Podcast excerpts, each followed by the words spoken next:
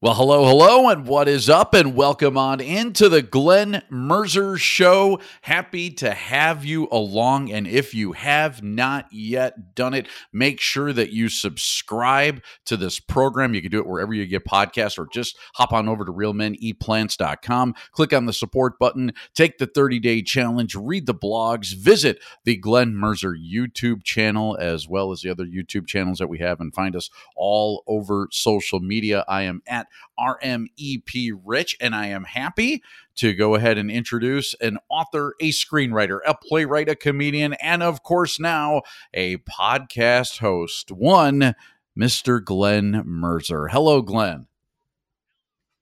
Hello, Rich. Nice to see you again, and we've got a very special guest today. We have Robert Cheeke, who is one of the strongest vegans, in fact, one of the strongest people in the free world. Let me give you his intro here. Robert grew up on a farm in Corvallis, Oregon, where he adopted a vegan lifestyle in 1995 at the age of 15, when he weighed just 120 pounds. Today, he's the author of the books Vegan Bodybuilding and Fitness, Shred It, which I have right here, and it's a fantastic book full of exercise advice, fitness advice, and nutritional advice and recipes. And I have bulked up just in the few days since I've read it.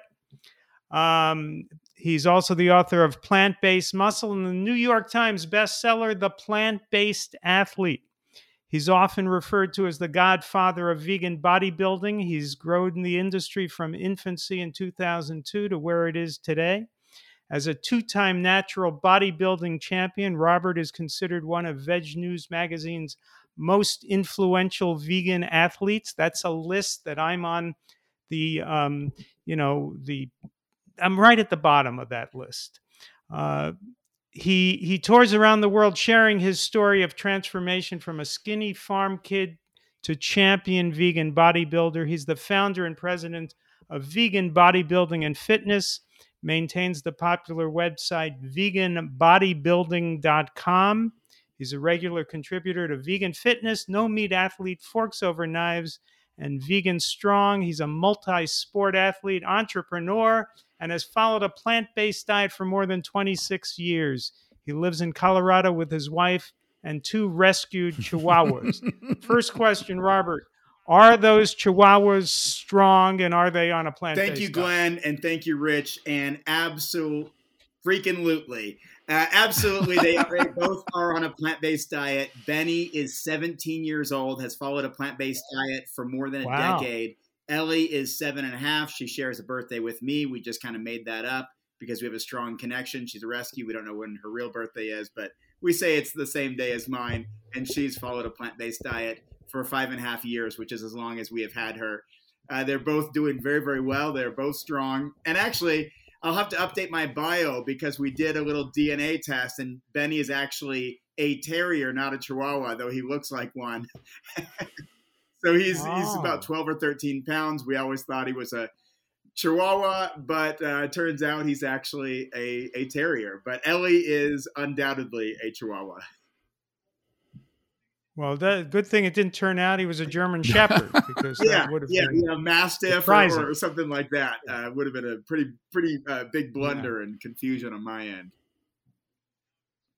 Now, disclosure here: Robert and I met this past weekend, where we were both speakers at something called the Michiana VegFest, and frankly, Robert lucked out because I had a plan, and my plan was that at the end of the event, I was going to challenge him to an arm wrestle. And I figured this would be a good career move for me, because if I could take Robert in an arm wrestle, I was going to put like at least $100 on it, maybe more, whatever he would go for. And I figured if I could take him in an arm wrestle, that will really catapult my career, for whooping Robert Cheeke in an arm wrestle. But then he lucked out, because at the last possible minute, I remembered I have a hernia, so I couldn't do it. So I backed out. Very lucky for you. Well, Rob. I appreciate that. I would have been embarrassed in front of the crowd at Michiana VegFest, and I probably would not have been invited back. Yeah. And for letting them down and letting the spectators down and all the people who bought my book down. And so thank you for sparing me that. Yeah. I appreciate that, Glenn. Well, you're just lucky about that hernia. So tell us your story. What made you go vegan at 15? A lot of skinny 15-year-old kids would try to bulk up on meat. What made you think of going vegan? Well, I grew up on a farm out there in Corvallis, Oregon, as you mentioned. I raised animals. I raised dairy cows. I raised chickens, rabbits, guinea pigs. These are all animals that I showed in the county fair. And if I was talented enough, good enough, I would take them to state fair. And then at the end of the season, really the end of the year, end of the summer there, we would sell them at the auction. And it was something that as I was 11, 12, 13, 14 years old, I was encouraged by my parents, who were farmers and grew up in 4-H and are very much connected to that lifestyle to, go there enthusiastically and even like use motions like this with my hands to get the price up, make more money, because that was something that we did. It was, I would go sell maybe 4 chickens at a time or go sell dairy calf that I had spent time working with and who had a first name and who became a pet and who followed me around and who trusted me. And then I broke that trust to go sell my animal friends, my pets, to be turned into someone's meal. And so, that started to connect with me when my older sister, Tanya, organized this animal rights week at our high school. I didn't know a whole lot about it. She was vegan. I wasn't really interested. But I thought out of respect for my older sister, I would go and attend this animal rights week. And I'd already been, like I said, maybe a little bit uncomfortable selling my pets in the auction to be turned into food. And then day one, December 8th, 1995, I even have the little videotapes, from that time with a camcorder and all of that from back in the mid 90s, documenting these conversations. I had a very much more high-pitched teenage voice back then. And I watched videos of factory farming and animal testing, and I listened to speakers, and I talked with other people, my peers, my fellow students. I read literature. Much of the stuff was in black and white. Literature was in black and white, maybe even some of the farm, factory farming footage and vivisection, animal testing footage was in black and white. But these were things that changed my life forever. They resonated with me, and I decided that, you know what, from this moment on, I don't want my behavior, my actions, my decisions, my choices, my food choices, my clothing choices, my entertainment choices. I don't want these to negatively, to adversely affect animals if I don't have to, if there's another way to do it. But the problem was, Glenn, I was a 5-sport athlete, even as a sophomore in high school, 15 years old. I was a runner. What were the 5? Let me interrupt you. What were the 5 I was sports? A runner, a basketball player, a soccer player, a wrestler, and then I was involved in track and field, and I won the Dan O'Brien Award. I don't know if you remember Dan O'Brien, the decathlon, the great in the 1990s, all the commercials, Dan or Dave. They were the big decathlon athletes for the U.S. Olympic track and field team, because I did every single event in track and field except for 3 or 4, including, I did shot. I was a little guy, but I did shot put. I did discus. I threw javelin. You did shot put at 120 pounds. I put on a little bit of weight after that, my junior and senior year. But I was a small guy throwing shot put and discus and javelin. The only ones I didn't do pole vault. And there were maybe a couple of other running events that I didn't do, but I did the 3,000, the 1,500, the 800, the 400, the 200, the 100, the long jump. I don't think I did triple jump, but so I was very, very athletic, and I wondered, can I do this without animal protein? Is this really sustainable? This is before the internet. This is before it was well known that a vegan lifestyle or plant-based diet could sustain an active lifestyle. I'd never heard of the Esselstyns, even though they'd been doing their thing since 1984. I just got exposed to the work by John Robbins Diet for New America. I read Harvey Diamond's book, Fit for Life. I mean, this is old school stuff. I learned of this guy, Howard Lyman, who became a hero of mine, you know, like a big, you know, big time hero, and got a chance to see him on tour. And he wrote a book called Mad Cowboy, didn't he? He sure did. You know what he used to do? Yeah. He used to see me on tour, and he'd be wearing his sweatshirt that said vegan, and he would blow into his thumb and puff his sleeves up. Like he would blow into his thumb, and it would, you know, balloon his body up like a bodybuilder. He would kind of do those pranks when he would see me. Great guy. And so, you know, I found a few role models in John Robbins, in Harvey Diamond, and Howard Lyman, and Ingrid Newkirk, and in people who were doing this. But aside from John Robbins, none of them were very athletic. You know, John, I actually did arm wrestle, and he was quite strong. Yeah, did you? Who won? It was at the 2007 Portland VegFest, so 15 years ago.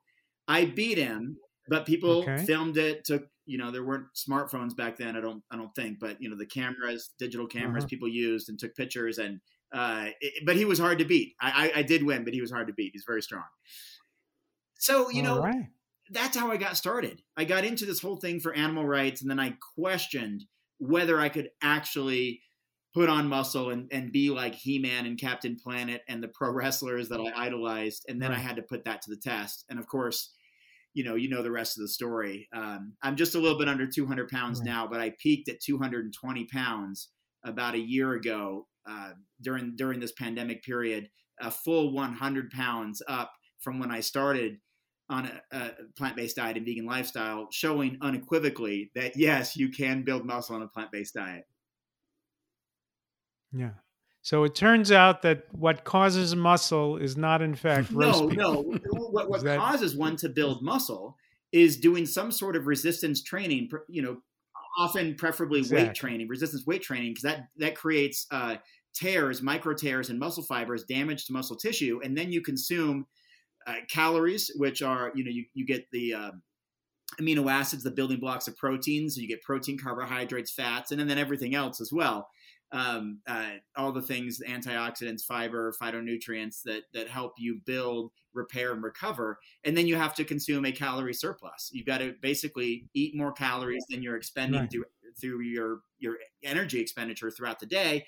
And that's how you put yourself in a position to build mass, something that I did as a bodybuilder for 10 years. And so when bodybuilders and other athletes talk about how many grams of protein should they eat, are they talking about something that's sensible, or should they really be talking about how many calories? Yeah, you know, a little bit of both, Glenn. And there's a bunch of research and data to represent that and back that up, that the average person, just the average everyday person who's not going to the gym many days a week and not, or doing body weight exercises that are strenuous and, you know, pull-ups and push-ups and dips and all these heavy, you know, body weight movements, like pulling your own body weight up in a pull-up, you know, that average person probably needs to eat about 0.8 grams of protein per kilogram of body weight. It ends up being, as you know, 50 or 60 grams of protein a day for most women, and maybe 60 or 70 grams of protein a day for most men. It's not that much. It's easy to reach, and as long as you reach your calorie intake needs, like your real calorie intake needs, based on your gender, age, height, weight, activity level, these factors.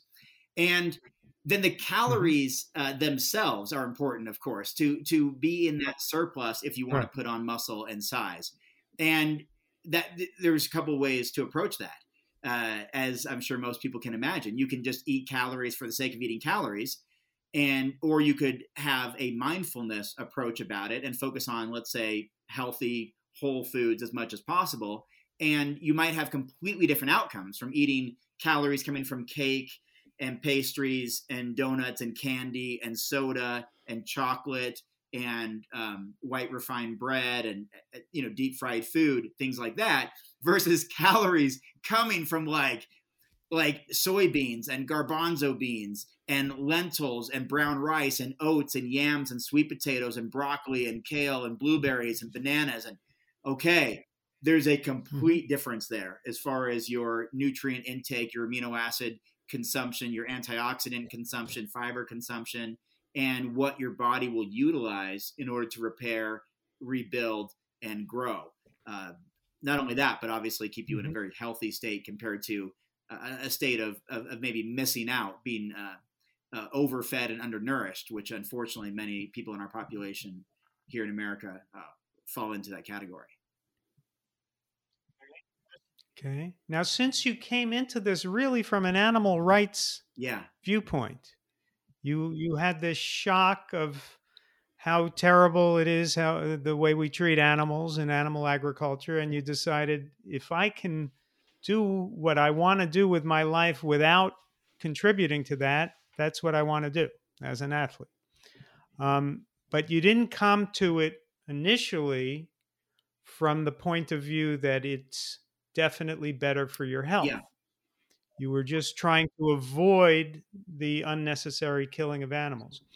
Was there a point, and tell us about it if there was, when you realized, no, not only can I achieve what I want to achieve athletically without killing animals, but in fact, it turns out this is better. Yeah. Did you come to the conclusion that, in fact, being a plant-based athlete is better than being a meat-based athlete? Yeah, I did, Glenn, and it took me a long time because we all have this confirmation bias. We all have this personal bias toward our own agenda, whether we want to admit it or not. We all have it.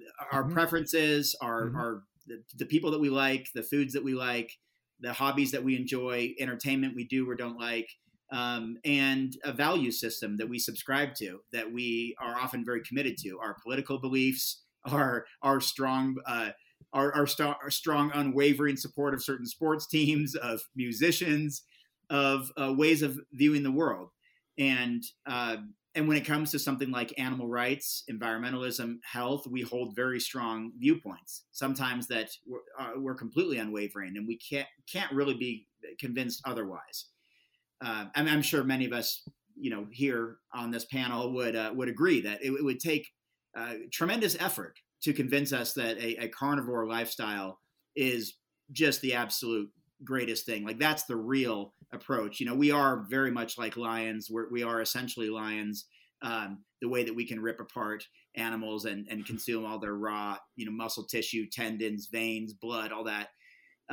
It would take quite a bit of convincing for us to switch from our worldview of eating plants and sparing animals and giving them consideration of living lives free of fear, pain, and suffering, to then just go and try to take down antelope and elk with our bare hands and our fierce teeth and strong jaws. So that being said, Glenn, I was under no illusion that a plant-based diet was any better. In fact, I was told that it was worse for my health, but I didn't care. My father's an animal scientist, professor at Oregon State University, professor emeritus, current, retired now, wrote many books, almost as many as you. I think he wrote around a dozen books or so about raising animals for food. So he became a world expert in that. And he was very concerned for my health. The idea was, when I became vegan, that, Robert, I understand your interest in compassion towards animals, but this just isn't good for your health. And you should, heed this warning. Like, you should really take this seriously. And we all know, fast forward 25 years later, so many people come to a plant-based diet for their health. But initially, Glenn, and this, I think this is important, and it'll answer your question directly. I didn't really believe that it was better. And in fact, maybe I missed out on some early exposure in the newspaper. I had the Wall Street Journal call because there were a number of athletes becoming plant-based around 2007, I think it was. So I'd been vegan for 12 years at this point, if I'm doing the math right. And there was this football player, you might remember this, Tony Gonzalez, who adopted a plant-based diet. Dr. T. Colin Campbell worked with him with that. And so I was one of the original vegan athletes that anybody knew about, along with Brendan Brazier. So Brendan and I were being called by the Wall Street Journal, and they were asking about the benefits, the health benefits of a plant-based diet. Right. And I remember around that time, the Wall Street Journal called me also, but that was just about whether I'd get a subscription. So that was... we were both on their radar for different reasons. What happened was, I did this interview and I couldn't say with confidence that a plant-based diet was better. I described my ethical position of not wanting to contribute to unnecessary animal suffering. And I was completely left out of the article. And you might remember this, 2007, massive cover story. I don't know if it was cover of the whole paper or cover of the sports section, but it was called something like the 247-pound vegan. And it was an entire massive article about Tony Gonzalez and his plant-based diet in the NFL, which unfortunately didn't last so long for a variety of reasons. It lasted about a month, and then he was losing too much weight. He didn't. I don't think he understood the calorie density aspect of it and needing to consume the same amount of calories he was consuming before in order to maintain. And he was the best tight end in the history of the NFL at the time, and maybe still top one or two in history in the NFL. And so with many millions of dollars in his contract, their nutrition team, and I talked to Dr. T. Colin Campbell about this, they were very concerned that he was losing too much weight and basically required him to start eating animals again. And so it wasn't until just a few years later, Glenn, when I got the call to come join Forks Over Knives and work with their team to launch that film. That was the first time I really thought about a plant-based diet being better than an animal-based diet going head to head. I had to learn, I had just been doing this lifestyle for 10 or 15 years, but it always came from this ethical perspective. And even though I worked for a nutrition company and I was starting to learn more about plant-based nutrition and taking a few classes here and there and learning and from Brendan Brazier and a few others, it really was that experience with Forks Over Knives and going on tour. I mean, imagine how cool that was for me. I went on tour with Dr. Campbell and Esselstyn and did film screenings around the country and throughout North America and Canada as well. And that's when it clicked. And then I took Dr. T. Colin Campbell's plant-based nutrition course through Cornell University. And that changed my life again, changed my life forever.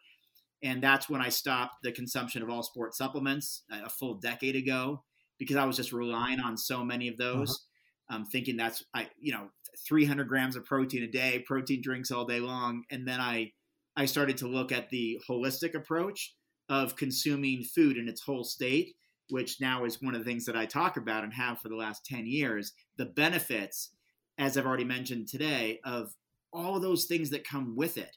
The amino acids, the vitamins, the minerals, the antioxidants, the fiber, the nitric oxide, the water, the whole state of the food. And that's when I started to realize that, okay, this is, as Dr. Michael Greger says, this should be the default diet until proven otherwise. This is the one that prevents the most diseases. This is one that helps recover from some of those, reverse some of those diseases. This is what helps weight management more than any other diet out there, based on the calorie and recover from injury. That's a huge part of my new book, The Plant-Based Athlete. That's the huge part of it is the recovery aspect, preventing and recovering from injuries, recovering from strenuous workouts, repairing damaged muscle tissue, reducing inflammation. Like, that's when it started to come together. Once I had a little bit more formal education, and it started with Forks Over Knives. Well, thanks to the work you've done, Robert, and the work of Rich Roll and Brendan Brazier, the young athletes coming up now know this, or at least it's easier for them to learn this lesson that it took you some years to learn. Rich's son, Joey, is a fantastic college baseball player, and we are hoping he gets drafted into the major league system. Rich, tell Robert about your son's recovery on a plant-based diet. A couple things you actually brought up too about bulking up, and my son was stuck at about 165 pounds for a couple of years, and so we were going that route before, and this was before I've been plant-based now for 3 years. We were going, okay, you got to eat more steaks and protein powder and whey protein and all this. We were pushing it on him, and he couldn't gain any weight, and he was always feeling sick. He had all kinds of acne problems, stuff like that. Switched to a plant-based diet. Not only did all that stuff clear up. But now he felt so much better. He was able to consume so many more calories throughout the day. All of a sudden, now he's 225 pounds. And it was, I mean, and through a lot of hard work as well, and working with a personal trainer. And, you know, it's just, you know, it's electric what's happened to him. But he also ruptured his PCL back in February. And, you know, they put a brace on him. They were considering surgery, but there's another way to go about it. And that's really to blast your quads and build up all the muscle around it. And then you don't need the PCL. And that's what he's done. And he's done it on a plant-based diet. And it's amazing because he just had his scout day, Glenn. And we had talked about that a little bit. He was running. He was running faster than before the PCL injury. And wow. I mean, obviously it's been through a ton of training as well, but he really contributes a lot of it, or attributes a lot of it to the plant-based diet, and doing that. But the effect that it's had on him and his ability to be able to not only gain weight and gain muscle, but do it in a good way, you know, where he's felt great about it. It's just absolutely incredible. And I don't think a lot of people understand, you know, like what you're talking about, that it can be done that way, that it's not just a fad. It's not just a freaky thing. It not only can you get by on a plant-based diet, you could thrive on a plant-based diet. In fact, you do thrive on a plant-based diet. And I don't think that's a message that a lot of people get. Yeah, well, I'm really glad to hear that about your son. And I, of course, I wish him all the best in his pursuit for higher level baseball. Did you say he's a pitcher? Did I catch that? Well, yeah. So he's actually an outfielder, but he does pitch as well. So okay. He's a 373 lifetime college hitter. And then, by the way, yeah, he could throw the ball 92 miles off the mound, and he's left-handed and 6'4" and 225, like I said now, and runs like the wind and can hit the ball a country mile. And so, a lot of baseball teams are interested in my son, as well they should be. Yeah, the future is bright, and I'm glad you shared that story, Rich, because you know I had the opportunity to interview many of the best plant-based athletes in the entire world in my latest book, The Plant-Based Athlete. I'm talking about a dozen Olympic athletes, Olympic gold medalists, world champions, Guinness World Record holders, professional athletes in all types of sports. Some people who have been vegan since birth, which then takes out that whole, you know, like. You built most of your strength and muscle on animals. Then you just adopted this diet the last 6 months or whatever. And again, nothing wrong with that approach either. In fact, we highlighted that approach in the book too, because there are people that like Chris Paul on the Phoenix Suns, NBA basketball player who had a complete resurgence of his career. He wasn't even an all-star anymore. He was washed up. He was, you know, people said he was, you know, career was on the, you know, downward swing, and he was on his way out, and he adopts a plant-based diet. His recovery goes through the roof. Not only does he become an all-star again, every single season since, he throws down a two-hand dunk, and he's my height, 6 foot even. I've got a photo with him side by side, you know, we're the same height. And, you know, in his late 30s, he drops this hammer dunk in the all-star game, two hands from a lob from Russell Westbrook. And it was my favorite moment. And he's, and it took his team to the NBA finals and you know, getting MVP votes. And so there are people like that who've been on a plant-based diet for a few years, completely changed the trajectory of their athletic career. And there's others, and I'm really proud to say it, who have been vegan since birth and made it all the way to the Olympic Games and won medals, who've been vegan since birth and made it all the way to the highest level of bodybuilding that you can get to in the IFBB professional circuit. People who have made it to the world championship level in their sport, completely vegan since birth, since, you know, their parents were vegan before they were born and raised them that way. And so now we're seeing, like your son, Rich, we're seeing so many plant-based athletes. I would have to guess they're in the hundreds of thousands now. I mean, you look at, you know, many, of course, are not well known. They're just people who are in high school and college or recreational athletes. They're all over the globe. I mean, you look at social media communities, they're you know, by the tens of thousands in individual communities. You know, I even have entire, you know, Facebook pages of 40, 50,000 plant-based athletes. So that's just in one little community of bodybuilders. And so they've got to be hundreds of thousands worldwide. And it's starting to catch on, and I love seeing it, knowing that, you know, 25 years ago it wasn't, you know, very universally accepted, and now it's you got NFL quarterbacks, you know, NBA all-stars.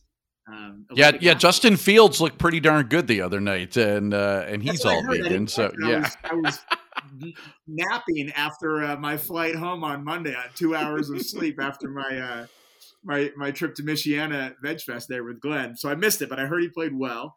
He did. And then Andreas Voita, who's an Austrian Olympic runner in our book, just set his 47th national record by winning the half marathon in Austria. I mean, he's, you know, been on a plant-based diet for years. So it just keeps continuing. And maybe your son, Rich, is the next person we highlight and start writing about and talking about. And it's exciting to see.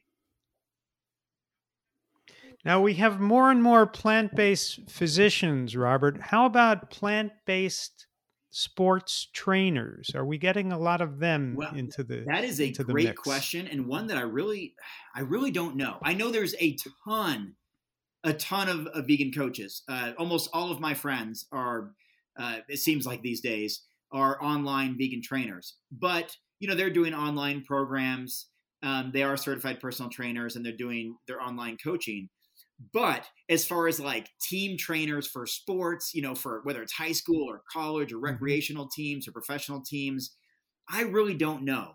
I heard that that the Los Angeles Clippers were very interested because D. Brown, who, you know, won the slam dunk contest back in like 93 or something, played for the Celtics. He's on their staff and he's dairy free or lactose intolerant or, you know, completely dairy free and pushing the vegan thing a little bit. I heard they were interested, and Dottie Bausch from Switch for Good, an Olympic athlete herself, Olympic silver medalist and very hardcore vegan and dedicated activist, was trying to do some work with them. You know, it's a high level team, Los Angeles Clippers in the NBA, and try to get them, try to get her and me and a few others to go speak to them. That hasn't materialized yet. So I really don't know, aside from, and the reason I say that is because all my friends who are online trainers and coaches, they're mostly training other vegan people, right? They're mostly training other vegans who want to build their bodies, and nothing wrong with that, of course. But as far as what kind of influence the you know, the athletic trainers are having on teams on a national or global level, I really don't know. And that's something I should look into, because I am curious what that looks like, and if there are vegan trainers. Now, that would be a great movie, wouldn't it? A vegan trainer, you know, starts working with a last place baseball team and brings them the pennant and the World Series. Yeah, it'd be like the Miracle on Ice, you know, but vegan version. And the heroes and the coach speech, or the trainer's, you know, powerful speech about recovering and reducing inflammation and eating the right types of foods to go out there and have more energy than your opponent, recover faster, and not let it go to 7 games and win it before that. Yeah, that could be really good, and I have no doubt that's going to happen. Just as there's more and more plant-based physicians now who are not just treating vegans and plant-based patients, they're impacting a whole variety of people, and they're vegan teachers and vegan pilots and vegan truck drivers. And it's just something that, with 75 million people worldwide who identify as vegans, and which I have no doubt will be north of 100 million in the next couple of years, we're going to have vegan trainers who are doing, like, as you described, like transforming the lives of athletes on the teams that they represent. And I think we'll very likely see success as a byproduct of that. Yeah. I'm writing this movie in my head now. It's the fourth quarter of the Notre Dame football team, and the coach comes out and says, "Let's win one for the animals." Yeah. You know? I think that would be fantastic. And while we're at it, let's take some of those animals, live animals, out as mascots. We've got the buffalo here in Colorado that they run out on the field, and they keep them in the cage and, you know, run them out on the field and all that kind of stuff. And it'd be nice to see some of those get replaced by just the costume mascots and not the animals in captivity who are out on display for entertainment. I think that's a good idea. So what sports do you engage in these days, Robert? Well, I just came from the gym. I took a little bit of time off the last month. I've actually been on the road for 6 weeks straight. So I was a little bit lighter and had less muscle when I saw you a couple of days ago than I've had in recent years. But that's why I was thinking of that arm wrestle challenge. You had a golden opportunity. I'm the lightest that I've been in 5 years. So I've taken a little bit of time off. I've been working on new books and this kind of stuff and traveling like crazy to position myself to land this new book deal, which I just did. And just signed my book contract this morning, actually. So it was a year in the making, in the making, and it just happened. So, I go to the gym these days during summertime or warmer weather. I really enjoy hiking. I did a lot of that when I lived in Arizona. Not quite as much, ironically, now living in Colorado, which is the number one outdoor sports state in America. But, basketball is a favorite sport of mine, and I'll play that every now and then, even if just by myself shooting baskets. Soccer is a favorite sport to participate in or play. And I keep telling myself I'm going to join one of these adult leagues, for people over 40 years old and, kind of reliving our old high school glory days, playing soccer, but I just haven't done it, partly because I travel quite a bit and I just don't know that I can commit to being around for a whole season. So it's really, dog walks. I don't know if you can hear them, but they've been very excited about the neighbor's dogs outside. I forgot to close the curtain before doing this, but luckily they're upstairs and I'm in the basement, so you probably can't hear them. We're not hearing them because they are very enthusiastic about the neighbor's dogs being outside. So I do dog walks every day. I don't miss that. That's the good, good quality time with the dogs. And it's really just the gym and then whatever recreational activities come up, and I'm a fan of, like the Tour de France. I love that. I really got into it about a year ago. So the last 2 years I've been following it to the point that I want to go to France next year and be there and cheer in person and hope that. Now, are they all cheating in these bicycle races these days? Sure.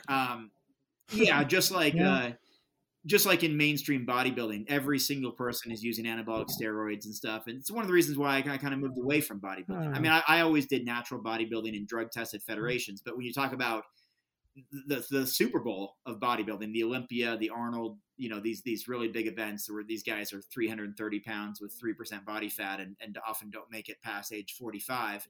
And this is true. I've known a dozen, who have passed away before age 50, people that I knew personally, was in magazines with, photos with, people I used to communicate with, keep in touch with.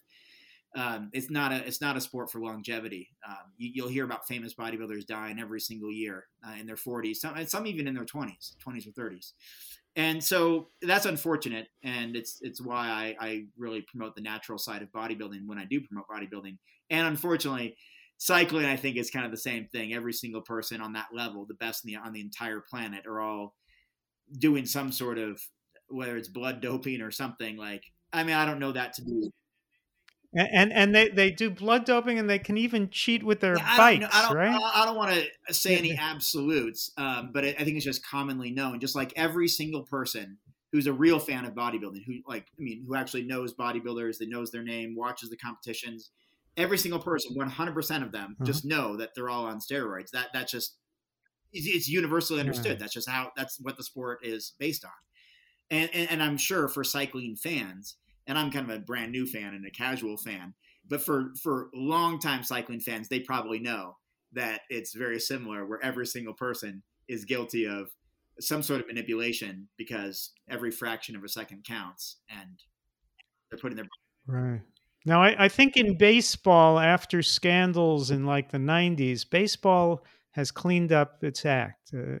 Could both of you comment on that? Is that true? Professional baseball has cleaned up its act in terms of steroids? It has, for the most part. I don't know if it's completely free. There are some guys that have busted, every once in a while, like Fernando Tatis this year, and there are others as well that get caught with the PEDs. But when you were talking about the 90s and it was really prevalent, and you had guys hitting 60+ home runs a year, that doesn't happen anymore. Aaron Judge just did it this year, but he's also 6'8" and 290. 90 pounds. And, you know, I mean, he's a monster, and he's got a short porch at Yankee Stadium, but most guys don't do that. I mean, if you could get 40 home runs now in baseball, you know, you're basically a machine and a superpower hitter. So it's cleaned up quite a bit as to where it was, especially in the 90s, where those guys all looked like Marvel superheroes coming up to the plate. It was ridiculous. Those were definitely different times. But well, do you agree, Robert? I just add this comment. I think one of the things that we often forget as sports fans is that at the end of the day, it's all a business, right? And I remember the Sammy Sosa, Mark McGwire era. It just what it did to rejuvenate baseball. It these guys were on steroids and they're, you know, guilty of that and all that kind of stuff. But it catapulted the sport that was kind of, you know, stagnant for a while. Just like bodybuilding wouldn't exist. Nobody would go to see natural bodybuilders because it's not a freak show. Like, you want to go see something you'd never seen before. Like literal cartoon character images is what can be achieved through growth hormone, anabolic steroids, and all this kind of stuff. Unfortunately, it's not a healthy lifestyle, and these people should not be considered as role models, because many young people try to follow in their footsteps, don't have the right genes or work ethic to do it, and start taking all the drugs, thinking that all they have to do is steroids as well, and they're going to be famous and on magazine covers and attract certain things and money and fame and all that, and they go down the road of addiction to steroids and have a unfortunately a short life. But I think with all these things, the Tour de France wouldn't be what it is if people rode slow bikes. If people, you know, during that period when baseball had this resurgence, Barry Bonds, Mark McGwire, Sammy Sosa, all of that, you know, baseball as a business, as a sport, or at least Major League Baseball as a business within the U.S. would have been hit pretty hard. And so it's always hard to kind of to decide whether to support it or not support it, because, you know, it's a for-profit business. You know, team owners, teams are worth billions of dollars in most professional sports. And some of these sports just wouldn't really exist without some of the enhancements and supplements that people use. So it's hard to. Well, in baseball, presumably they're not doing it today. They're being tested all the time, aren't they? Maybe so. I don't know. Rich, maybe you can comment. They are. But I think what one of the things is too, and cheaters have always been good at, staying one step ahead of the testing. And they get a lot of help from it. It's not like they're buying drugs from the guy at the gym. They're going to pros that know how to do this and mask it and to beat tests. Oh, yeah. If it is going on, and I'm sure there's some of it that's still going on, it's going to be much harder to catch, because they're always, like I said, they're just one step ahead of the testing. And they're even doctors. You can watch documentaries. There's doctors, physicians, people who are experts in this kind of stuff. There's this great steroid documentary I saw a while back where this guy, what is he? He's a chemist. He can make anything. He can make all kinds of hard drugs, and he can make that, you know, people would sell on the street, but he can also make very, very powerful steroids. And in fact, he had an underground lab, like literally underground in a tunnel in Nevada in the desert, where he would make all this stuff, and then had to move his operation to Thailand to not get busted, because the rules are different out there. And that's where most of the bodybuilding steroids come from is Thailand these days, because the regulations are different. Just like you can just go down across the border in Mexico, and you can get things like steroids and stuff. I was even there on a tour, you know, at Mayan ruins, and there was a little shop that was like selling steroids and had a photo of a famous bodybuilder, and you could just get it at the little pharmacy, and where you get Gatorade. You know, and you can also pick up a side of muscle enhancing drugs. So anyway, it's. Let me ask a question on drugs, but I'll move it away from athletes to drugs themselves. We know so many benefits to the plant exclusive diet. You know, we know it's better for your health. We know it's better for the animals, of course. We know it's better for the environment. We know it's better for the climate. We know it's better for food security, that there will be more food if people eat plants instead of feeding the plants to the animals. But on the issue of drugs, I've always had a theory, and I don't know that this has been proved anywhere, but I don't know anyone on a low-fat, whole foods, plant-based diet plus heroin. You know what I'm saying? If you're going to emphasize eating healthy, eating healthfully, and if young people were to be put on this diet instead of eating processed foods, which are, they might not be drugs, but they have things like sugar and salt in them that are addictive. But if people eat a low-fat, whole foods, plant-exclusive diet and learn to cherish these foods that are nurturing to the human body, I think it will make young people less likely to then experiment with things that screw up the human body. Your thoughts? Yeah, I think there's probably some truth to that, partly because we develop habits and behaviors, including nutritionally, many of them bad. Including artificial flavors and colors and dyes, red number 40, yellow number 5, blue number, whatever those things are. We get addicted to those things. We get addicted to sugar, oil, and salt. We get addicted to deep fried food. These addictions can lead to other things. We get addicted to caffeine. I was addicted to caffeine significantly for 10 years. And then I've been caffeine free since 2018. It was very difficult for me to break that. In fact, I've heard from doctors, PhD experts who have said that, kicking caffeine is one of the very difficult things to do, because it's a drug that everyone's using. Like everybody's using it, and it impacts people differently in lots of different ways. But one thing can lead to another, as we all know. And so I think when you start eating nutrient poor foods, where do you get those foods? You often get them at convenience stores, at fast food restaurants, on kind of, I don't want to say sketchy parts of town or anything, because they're on every street corner. But you're I think even hanging around those types of communities, I even had this kind of anecdotal just thing to add, but I had a friend I do have a friend, his birthday was yesterday, who was manager at 7-Eleven, 3 different 7-Eleven locations in my hometown. He had to call the police every single night because he was getting robbed. There were things happening to him all the time. And, hanging out with this low quality food that riddled with sugar and caffeine and the hot dogs on the thing in the 7-Eleven and chips, which are just one of the most nutrient poor foods you can possibly eat.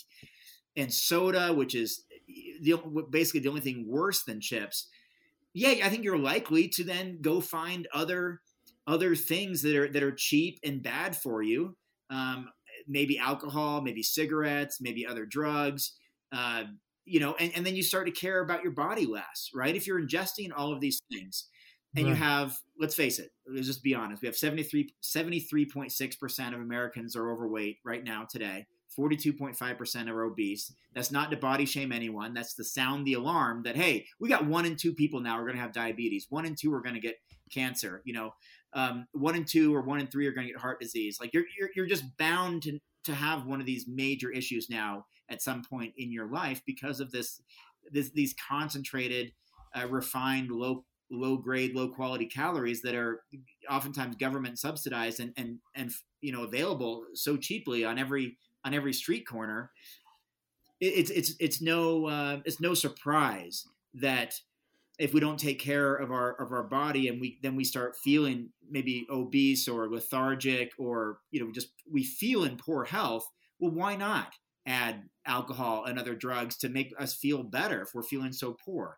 And so I think there is probably some truth to that, but I'm certainly not an expert in anything to do with drugs. I've actually been lifetime drug and alcohol free myself. So I'm quite less familiar with such items, but not a glass of wine, not a beer, for my own personal reasons that I decided as a teenager, a request my mother made, of me. I think it was some sort of factor in my parents getting separated and being divorced when I was a young kid. And it was something my mother asked me if I would not engage in. And I honored that as a 16-year-old. And I'd never, experimented with anything before that. And I've honored that now to almost age 43. And it's just, I have my own reasons for keeping going lifetime drug and alcohol free. And I'm probably missing out on something. I'm sure. You've got integrity. I hear it helps you relax or have more fun at certain events or whatever, concerts or. But I've been fine, and I've enjoyed my life immensely without the drugs and alcohol. And I think a healthy, whole food, plant-based diet can really help support healthy living. And I think it even leads to you wanting to exercise more. Like, man, I've got all this energy. I feel good. I'm trim. I'm fit. Let's put it to use. Let's go burn those muscles. Let's go for walks and hikes and bike rides, and let's go swimming. Let's go to the gym. And I think it has a ripple effect to lead to positive. Right. It's this quest to get in a positive, virtuous cycle rather than in a negative cycle. So if you get sleep and you eat well, then it leads to more exercise, and then it leads to better sleep. And isn't that true, that there's this virtuous cycle, or you can get in a downward spiral? Yeah, and you can even feel it acutely.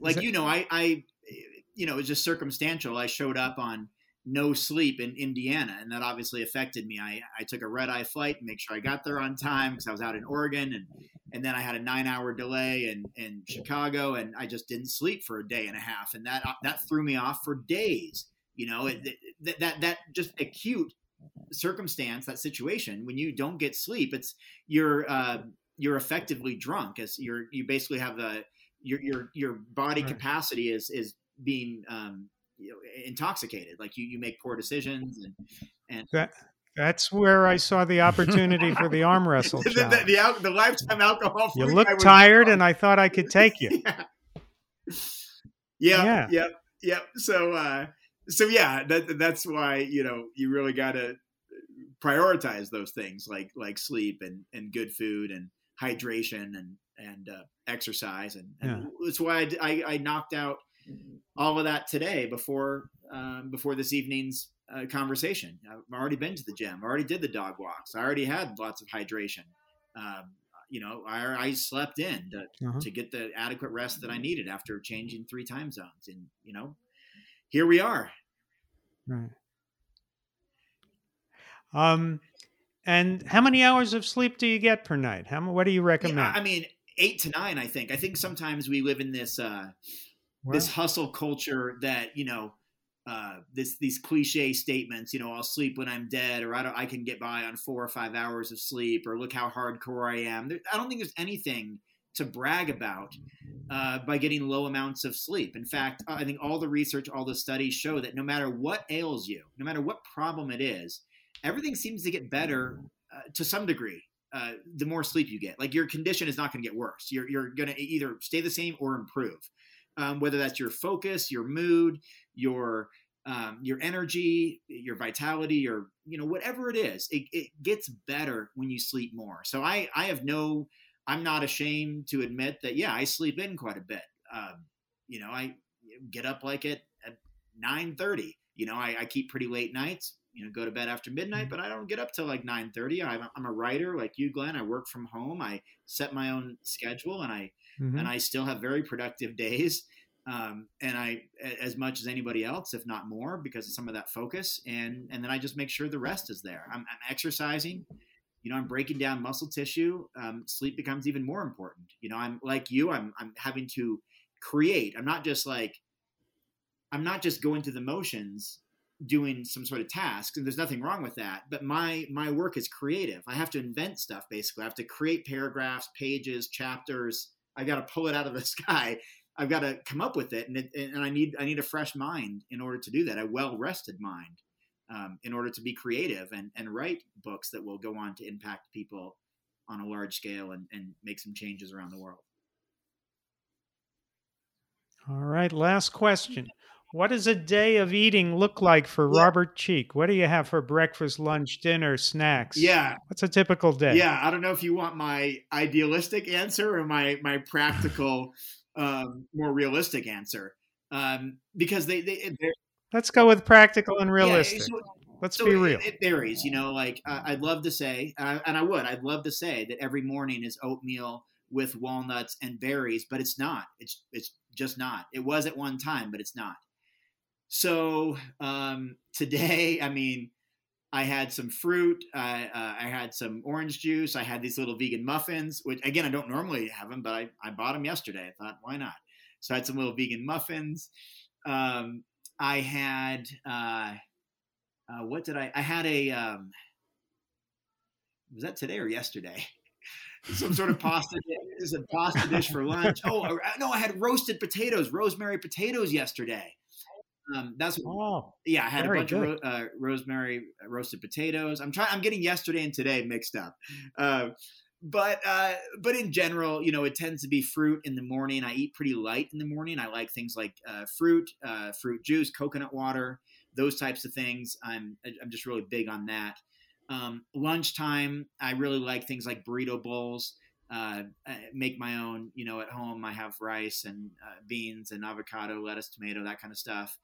I've got some burritos in the fridge right now. My wife made me a vegan lasagna that I had as soon as I got back from Indiana. I still have quite a bit left to consume there. And so I have like those types of things, could be a lentil soup, potato dish, pasta dish for lunch, that kind of stuff. So a combination of whole foods and some processed foods. If I'm being honest, that's keeping it real. That's what I really do. Sandwiches, wraps, pasta, whatever. And then snacks for, fruit for snacks. Like I'm a really big fruit consumer. I just think it's the best food aside from leafy greens. We know are slightly more nutrient dense, but they're just not as fun. They're just not as fun as eating oranges and mango and blueberries and strawberries and raspberries and watermelon. That just tastes so much better. So I bought peaches today. I got peaches today. I got blueberries today, bananas today, oranges, all of that. So those are kind of things I have for snacks, which also act as pre-workout foods. So I tend to work out around this time, but because we're doing this interview, I worked out earlier. So I'll have like bananas before workout, blueberries before workout, natural sugar, from the fruit for energy.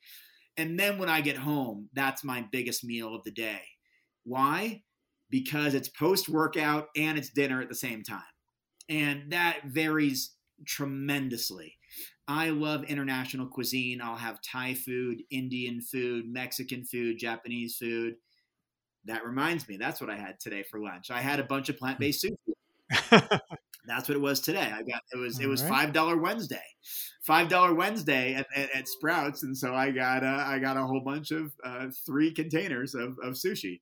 So that was today. And tonight, probably go back to that lasagna because I don't want my wife gets back in a couple of days, and if it's if I didn't eat it, she'll think I didn't appreciate it. And it is very very good. I just went out.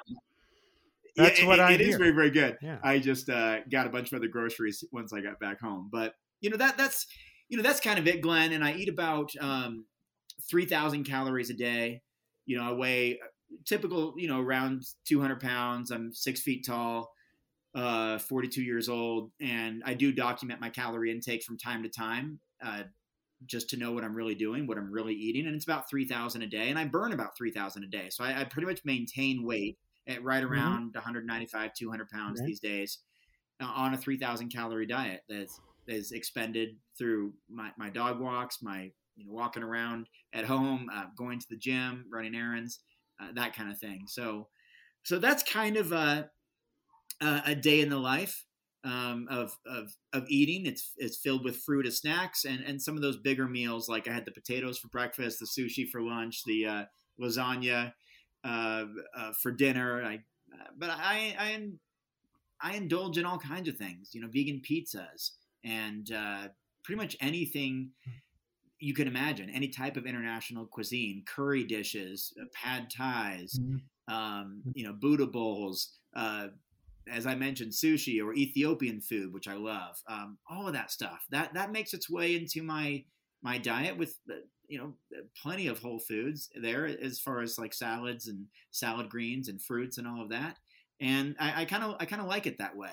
I like it where there's variety, where I can still have plant-based burgers and pizzas and sandwiches and wraps and all of that kind of stuff, because the rest of everything that I eat is fruits and vegetables. So I'm not eating cookies and cakes and all this stuff all day long, and soda and all that. And so the rest of my calories are all really, really good. Well, there you have it, folks. You could eat really delicious food and a variety of food and become a plant-based athlete. And you heard that from the author of The Plant-Based Athlete, Robert Cheeke. Congratulations on the new book deal. Anything you want to tell us about the new book? The new book is Going Back to My Roots. This is my very first animal rights book. So I'm writing a book about effective veganism. I got really into effective altruism recently through Peter Singer and Will McCaskill and others. And I've been really looking at identifying the actions that we can take every day that do the most good. Not that just make us feel good about what we're doing, or that move the needle a little bit, or that are moderately effective, but what can we do that's the most effective to reduce animal suffering? And so I'm looking at evidence and data and research and systems, and using principles of effective altruism and, in some cases, utilitarianism. And it's a book, Glenn, that I hope that when it comes out, it will show people how to be so much more effective in their everyday decisions. It'll talk about which for-profit companies to support, which nonprofit companies to support, whether it's better to volunteer your time or to donate, how much to donate, and whether it's more important to do altruistic work yourself or to do even a job you may not like, but earn more income so that you can actually give more. It's this whole earning to give principle, which is incredibly effective. And so many wealthy donors do that and are able to support animals in effective ways, and lowering the cost of saving individual lives, where you can, through certain approaches, save individual lives for as little as $1 through the type of effective work that some organizations are able to do versus many, many dollars or hundreds of dollars or thousands of dollars to save one life. There's some approaches that are just far more effective than others. And so I'm writing it with countless examples, lots of interviews and stories with effective vegan activists, and then my own experiences over the past quarter century doing what I believe is quite effective vegan advocacy, including the work that I do with the nonprofit group Vegan Strong, which gets plant-based foods into the hands of non-vegan athletes by the tens of thousands, every month. So I'm really excited, and I've already written 300 or 400 pages, because it took me a whole year. You've already written 300 or 400 pages? I struggled to. I struggled. In how much time? I wrote about 600 pages in 6 months. So. I was writing about 100, 150 pages. No, wait a minute, Robert. I'm a writer. That's too many pages. You're giving me a hernia thinking about it. I have a system, Glenn, I learned from a university president over a decade ago, who said, Robert, this is before I published anything, and I was trying to be a writer. And he said, Robert, I want you to write 2 pages every day. I don't care if it's good. I don't care if it's bad. You write 2 pages every single day, and soon you've written a book. And I took that to heart, and I wrote not just 2 pages. Some days I wrote 20, some days 30, other days 12, 15. And so, I write hundreds of pages pretty quickly, and oftentimes high quality writing as well. I even write, at the gym, I was writing today in between sets. I write in the evenings. I write when I have ideas come to me. And so anyway, I struggled to get a book deal at first. I got rejected 3 or 4 times over the last 11 months. And so I said, fine, I'm just going to write the book. And so I wrote about 300 or 400 pages for this particular book. And sure enough, just signed a book deal this morning. So you can see my flow. Congratulations again. Your work ethic reminded me of a story when I first came to Hollywood in the late 80s.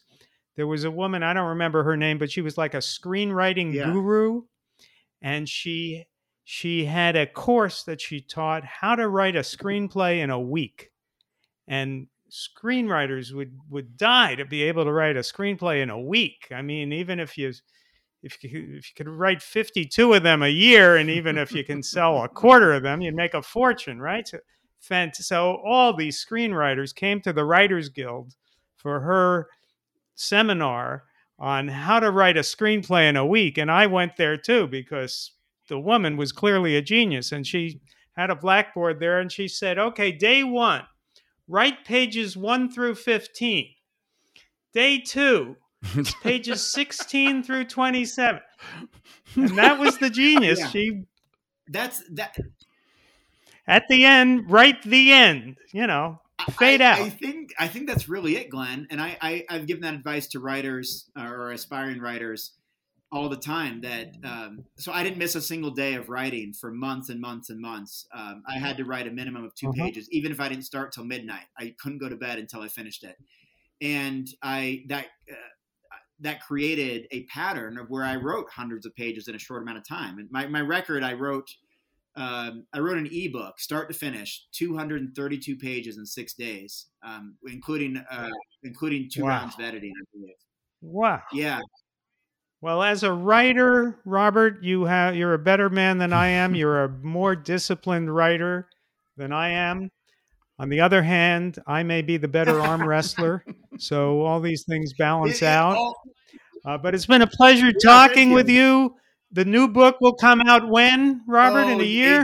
Who knows? A year, 18 months. I still have till March to finish the actual manuscript, because my 300 pages is pretty rough. I gotta go through and clean it up. So, and I still have lots to do. In the meantime, you can get Shred It, which I highly recommend. And you could get The Plant-Based Athlete.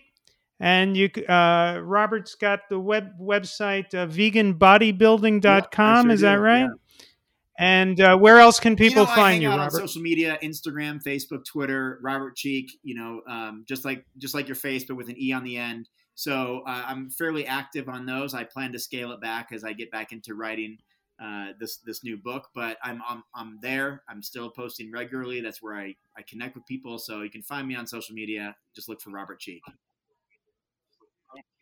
Okay. It's been great talking with you, Rich. Yeah, absolutely. And by the way, Glenn, if you are going to get back into screenwriting and you have that pitch for that movie where the plant-based team goes from worst to first, do make sure that David Hasselhoff is in that movie. You were supposed to have a pitch for him, Glenn, and it didn't turn out well the last time. So make sure that the Hoff definitely gets some love from you. So, Robert, great job. I absolutely loved listening to you. Again, find him everywhere. Find us at Real meneatplants.com. Hit that support button, take the 30-day challenge, read the blogs, find our YouTube channel then as well, and all over social media.